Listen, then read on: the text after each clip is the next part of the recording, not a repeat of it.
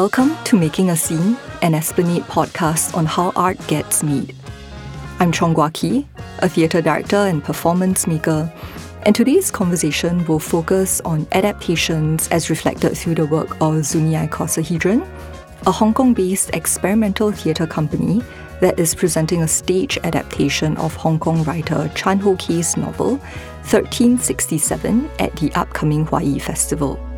Very delighted to have Mathias Woo to speak about this with us today. Mathias is the executive director and co artistic director of Zuni, and also the director and one of two people who worked on adapting the novel for the stage production.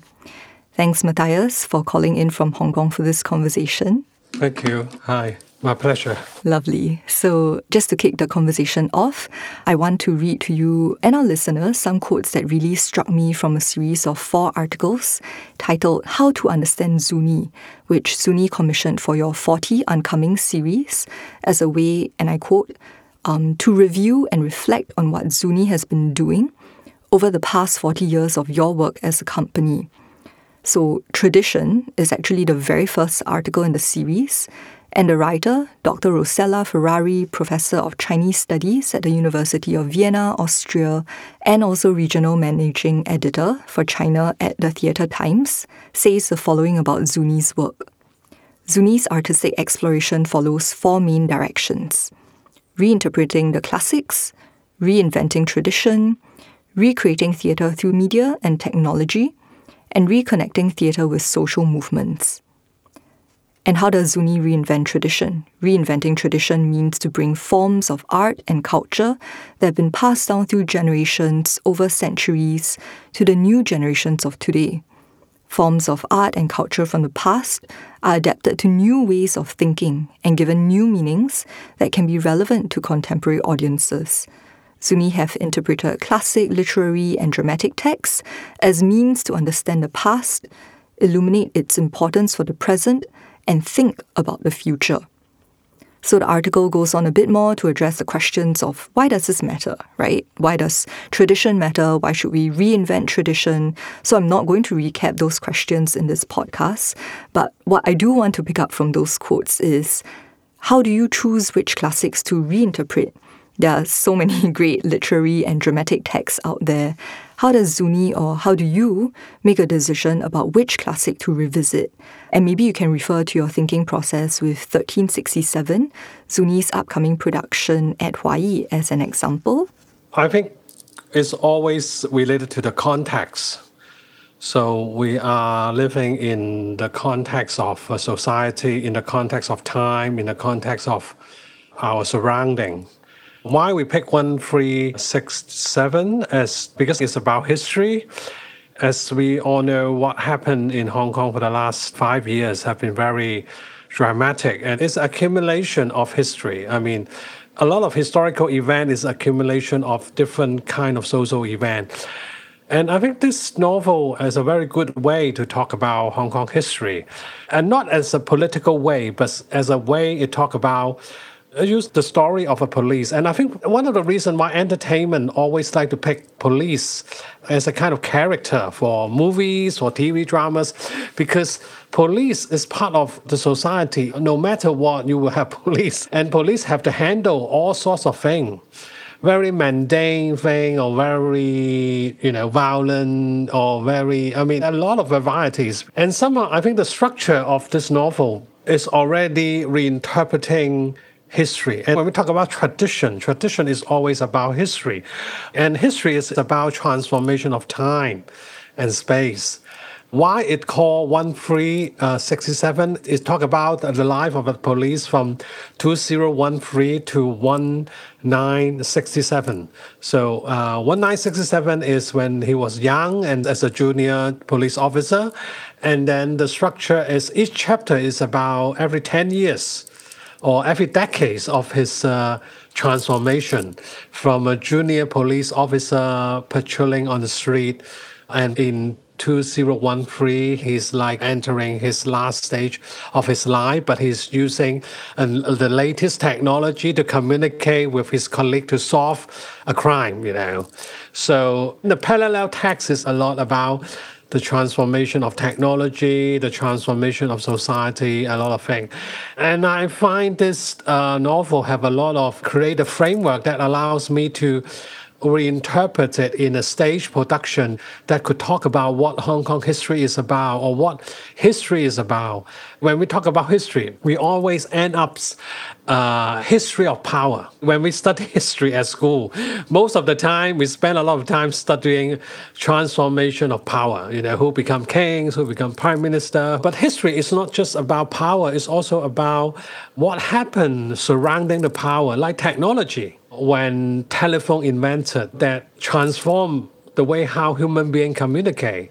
We have uh, radio, and then later on we have uh, television, we have computer, we have internet. Now we have the phone, you know, and and I think the history of technology somehow I think is more important and more interesting than the history of politics, you know, from my point of view. Mm, thanks for that. Yeah, I think as you were talking, it became clear that it wasn't just about the history of Hong Kong society that drew you to 1367 or 1367, but also the other layers that it felt possible for Zuni to shape in. I think as a reader of the novel, um, I was quite conscious of the kind of like societal angle, but not so much the technology angle, but you're absolutely right. I think the way the novel traces the story of the detective, you absolutely can see that kind of more advanced technology compared to the very first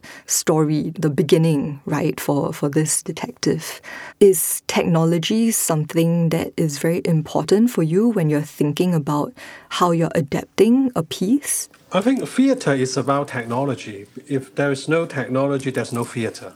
I think theater is the product of technology and it's keep transforming. I think the reason why theater still makes sense today is because theater is about real time, real space. The audience go to a theater because they want to have a real experience rather than have it on the phone or or watching it online or at, at home. It's different because at home is is more like a a personal experience. But the issue is the the concept of theater we are having now is still a hundred years old concept. We are still stuck with this 100 years ago uh, uh, format of theaters, and so all the audience have to be sit and then have to be like watching in the same direction, you know that sort of thing. So the pandemic is interesting. We actually magnify the impact of the online content so a lot of people are get used to watching online content now. The online content is so convenient as most of the time is free of charge, you know. And so it is much more competitive for the mass consumption market. So then why we need to go to theater? I mean, for Zuni, for us, I think theater is more like an intellectual soul searching that you go to theater to, to understand more about the world, understand more about yourself, or or to be more dialectic rather than manipulate by the social media, you know, because you have to be committed, you have to buy a ticket, you have to go inside the theater, you have to be concentrated, you have to be totally committed when you go to a theater. Since Zuni is a more uh, uh, experimental theater, we always like to explore the relationship between the audience and the work, you know, how the work can make sense to the community. So I think one interesting thing about 1367 is it's very popular among schools. So when we open up this special performance for schools, high school, are very popular. Always, I'm also thinking, is it possible that theater could be a learning process rather than just entertainment? So when the kids come see the show, it can uh, trigger them to think rather than manipulate them to be manipulated. You know, I think the intellectual exercise is how can we make theater inspiring so that people know they are being manipulated because the most terrible thing about manipulation is you don't know you are being manipulated you know why the social media is so scary? Because they can manipulate you and you really don't know that you are being manipulated. And somehow I think why theater makes sense, why theater make us more intelligent, make us more rational, is because the dialectic element of, of theater, because it's a commitment. And maybe what uh, Zuni believe is theater space is a place for dialogue, is a place for awakening, rather than for you to be being manipulated or sensational. Because the theater can also be very sensational and manipulative. Wow, there are so many threads from that that are really exciting for me. I really love this idea of theatre as an intellectual soul searching and yet at the same time playing with the accessibility of it, right? So it doesn't feel scary to come to the theatre because, as you said, it is a very big commitment. And I'm so appreciative that with 1367 that it was opened up to the schools and even though maybe the schools and students are coming here because it's a popular story, but through coming to the theatre, you're also then able to expose them to a different kind of experience. Yes this new German immersive audio technology. It's a new way of sound engineering. So traditionally, you have the two channels, left and right, and then later on, you have the 5.1, 7.1, the cinema type audio. But for immersive audio, it's not just about sound effect. It makes the sound source invisible. So you just feel the sound. But then, in the condition that you have a, have a very good sound engineer to tune it right, you can't do it by AI. You need to have a a sound engineer or or audio practitioner that understand the technology and then facilitate that. And the audio technology, I think, is a very important part of this 1367 piece is during the pandemic, all the performers have to wear masks, okay? But when you wear masks and then you want to talk on the stage, audio-wise, it doesn't work at all. And then I have this idea of using this immersive technology because the immersive audio technology can do sound positioning, which means the sound will come from the musician or the actor on stage. It's not coming from the speaker. The sound is coming from the person you see or saw on stage. So we pre-recorded the whole dialogue. We pre-recorded the script. So like a radio play, okay?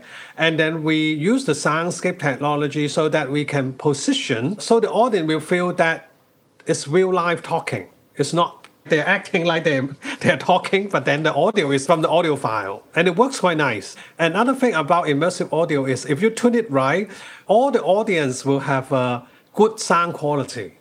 But traditional theater, the, the audience sitting on the ultra right or ultra left side, the audio quality won't be that good.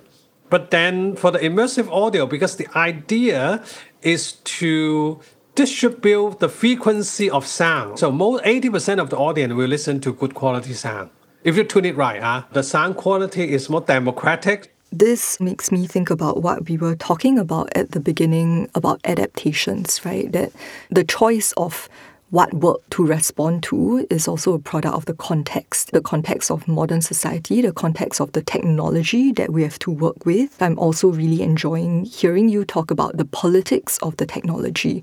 I love that you talk about the immersive sound system, not just as being about immersion itself, but also the democratization of the sound by being able to work with new sound systems and even thinking about different parts of the visual, playing with multimedia, playing with different screens. Those are also ways of thinking about technology as a way of democratizing the audience experience in the theatre space itself. And then, what kind of democracy you are talking about? So when I am adopting this novel, one thing also very interesting, I get some criticism from the fan of this book saying that I have been too simplified. But yes, I'm simplifying because the length of this book if I am adopting into a TV drama, there's no problem. I can make it into like a 40 episode drama. It will be perfect. That it will truly telling you all the details from the novel because of the form. The TV drama form allow this kind of adaptation. But I'm adapting it for theaters. When I'm adapting for theater, there are certain time constraint.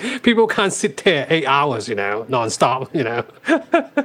so there are certain limitations, especially nowadays. People can't stay in a theater for too long. Especially the sitting are, are so badly designed. it just remind me is that a theater is about space. The, one of the reasons why Berlin Philharmonic is, is a, such a great philharmonic is not just the Philharmonic itself, but they have a fantastic musical hall.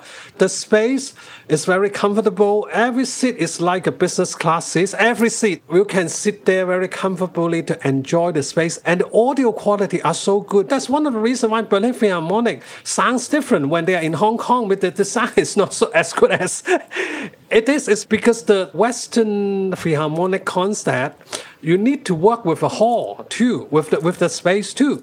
When I'm adopting this novel, one very clear concept is to talk about Hong Kong history from 1967 to 2013, you know, which is a very important period for Hong Kong as a lot of transformations of politics, of economy, of a lot of things. Yeah.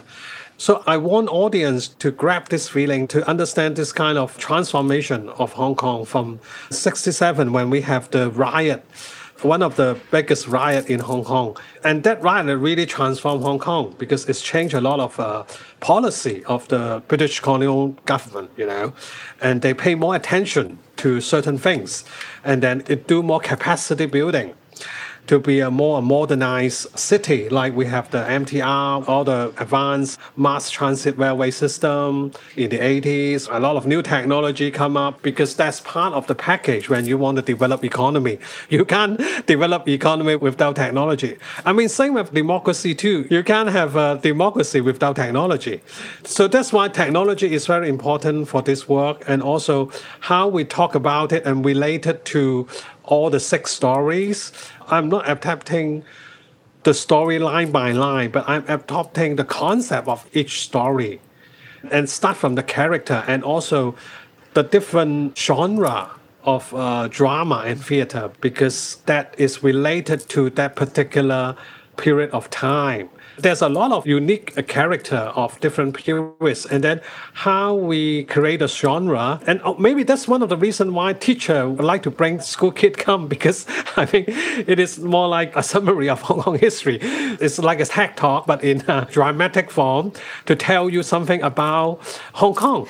I think what you're saying about context becomes very very salient now that you're bringing the show from Hong Kong to Singapore, right? What does it mean to bring it over to Singapore, which has a maybe different perspective on Hong Kong than Hong Kongers themselves might have on this novel? The Hong Kong Singapore always is like a train. I mean, a tale of two cities. And somehow we have this kind of cultural tie, cultural connection I mean, the language, we are also bilingual. We can switch language, uh, Chinese, English, and then we are very flexible and open. You know, there are a lot of similarity. and somehow, I think it's good to bring that to Singapore. And maybe it's also a way to reflect because some subject matter is similar the context. I think bringing this work here is also good to see how the audience responds to this kind of work. You don't need to think too much. You just enjoy the audio experience, enjoy the, the acting, enjoy the, the plot. But then there are certain contexts. I develop some ideas in between each scene. I try to connect each scene with a very important transformation of Hong Kong. So, for example, one particular scene I talk about the history of Cantopop songs. All the Cantonese identities start in the 60s. Before that, Hong Kong is still a kind of mix and match uh, with uh, people from Shanghai, from Mandarin, and we don't have what we call a Cantonese identity. But in the 60s, the Cantonese style songs become more and more popular. It become Cantopop, and Cantopop becomes so popular in Asia, and then it become a unique pop song format. So that's one part. I connect the 60 and certain period of time. There's a lot of connecting scene between each scene that there's a certain subject matters. So I'm really looking forward to see how the Singapore audience responds to this work what I'm hearing from you is that your desire for this adaptation to also address context of Hong Kong society is embedded within the way you have created the work itself, right? That it's not just a straight adaptation of the novel, but there are these connecting scenes that then help to give context, regardless of whether you are someone from Hong Kong or from Singapore, that then may not necessarily need to be as much pre-reading or scaffolding material that what is important to you about the work is embedded within the work itself. I just want to go back to another thread that you had said earlier where you were sharing that there were some readers of the novel who were actually quite upset with you and maybe feeling like it was a simplification of the novel. I'm curious about your experience talking with or checking in with Chan Ho Kei the writer of the novel, was there a lot of consultation or you had free reign to do whatever with the material? I never talked to him. I don't even know him, you know. The story is like this. So I like this novel, and then one day I talked to a graphic designer who worked with me a long time. And I thought, ah, I like this novel very nice. And he said, I know people who knows him. And then I said, okay, let's explore uh, adaptation of that. And then he just talked to him, and then he said good, and then and asked us to talk to the publisher. It's a Huang Guan, just a Crown Publishing, who also publish a lot of uh, Irene Zhang uh, novels. So we already know them. So we just say, okay, let's do it. And uh, actually, I think it should be like that. I don't think we need to. I don't want to talk to the author, you know, because that's to make it more interesting. I think different novelists or writer have different way to handling adaptation. Some just let it be, let it go, you know.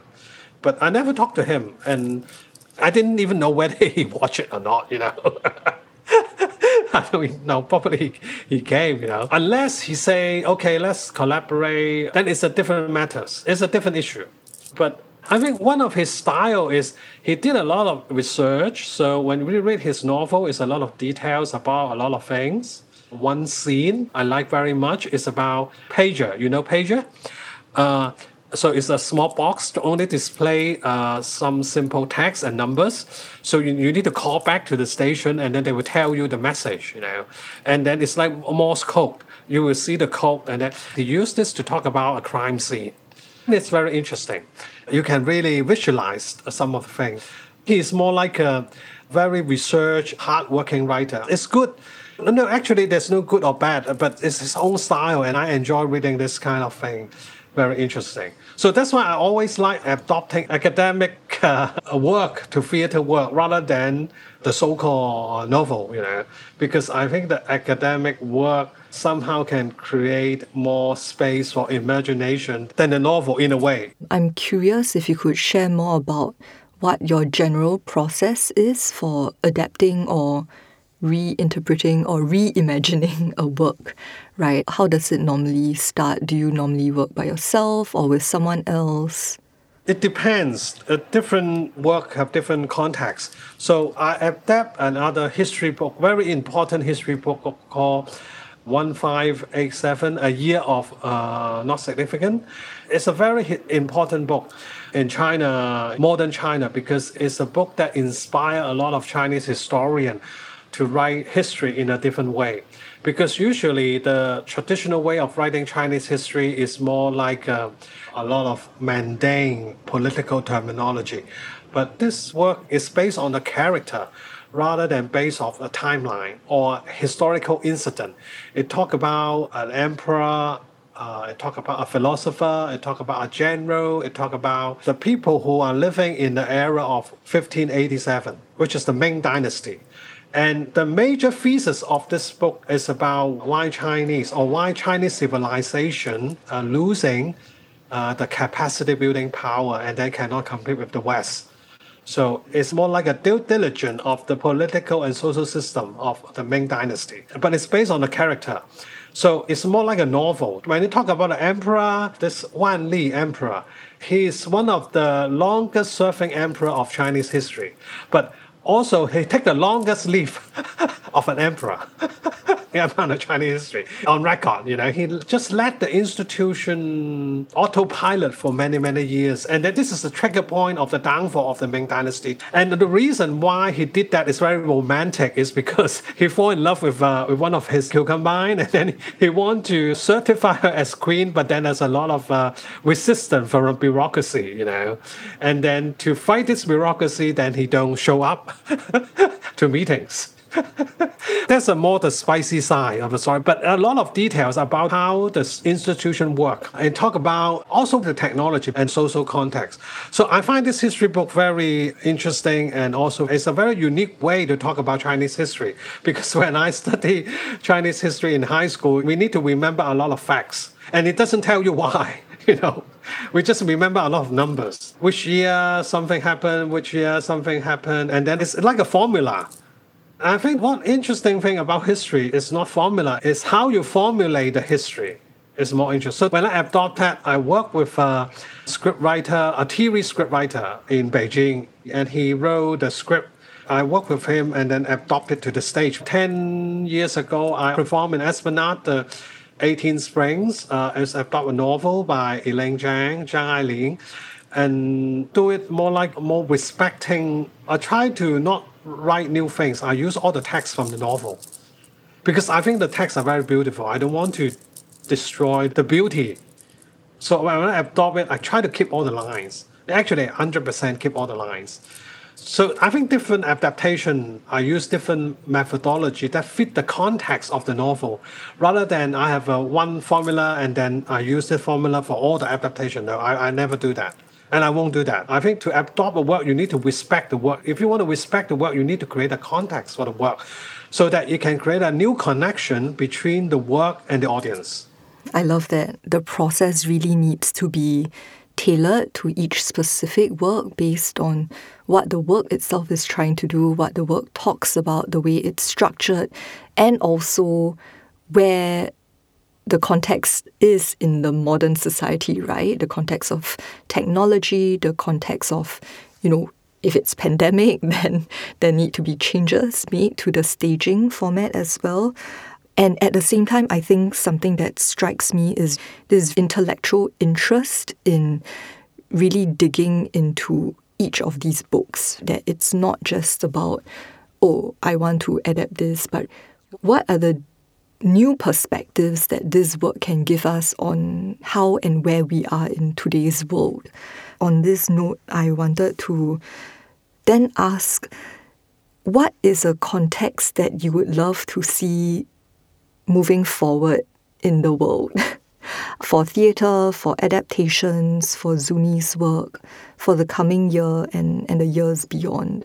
I think four areas that is important. One area is how we can adapt the new technology and create a new kind of theatrical experience that makes sense for people to go to theaters. Because now we are immersed by the consumption society, you know, that theater as a space for public dialogue or for intellectual dialogue no longer exists.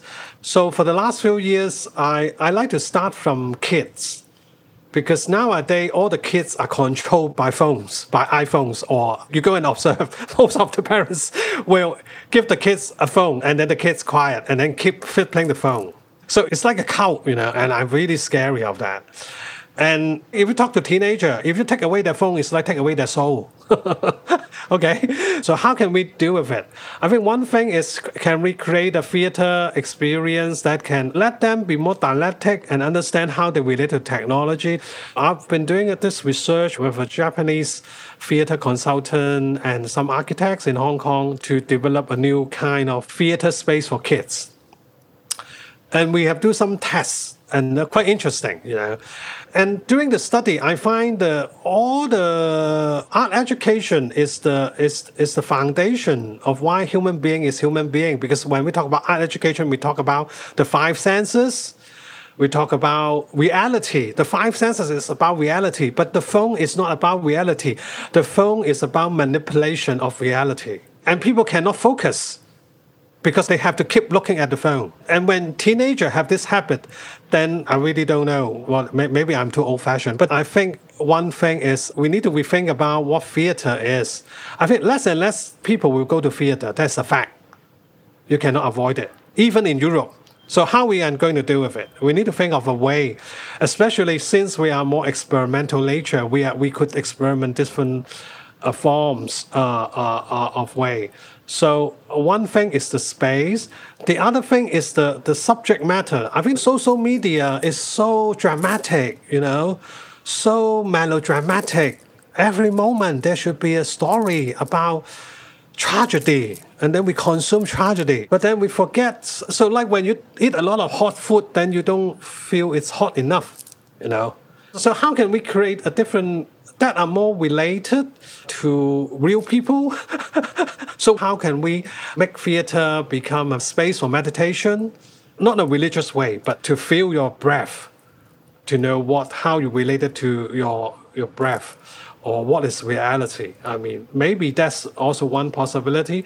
And also learn something. You learn something from the theater rather than being entertained because we have too many entertainment already. the third issue is education of artists, the education of creative people. We need to rethink. I mean, like 100 years ago, Bauhaus developed a new curriculum based on the industrial revolution. I think the new digital game, we need to think about that. I think the AI can replace most of the architect and designer work.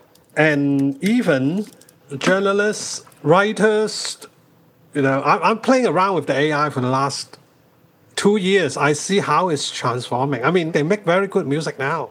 But then, uh, then what can we teach at our school if technology is doing everything? we need to think about this. The fourth part is policy. I think policy is important. We need to understand how policy affect creativity.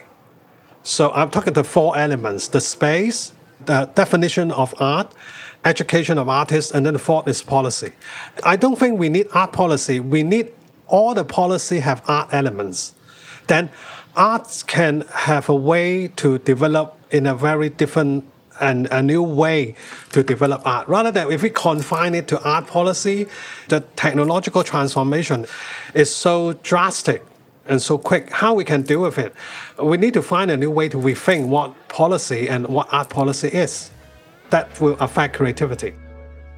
Yeah, the largest takeaway from this conversation for me is actually how do we play with the notion of adaptations on a much broader level, right?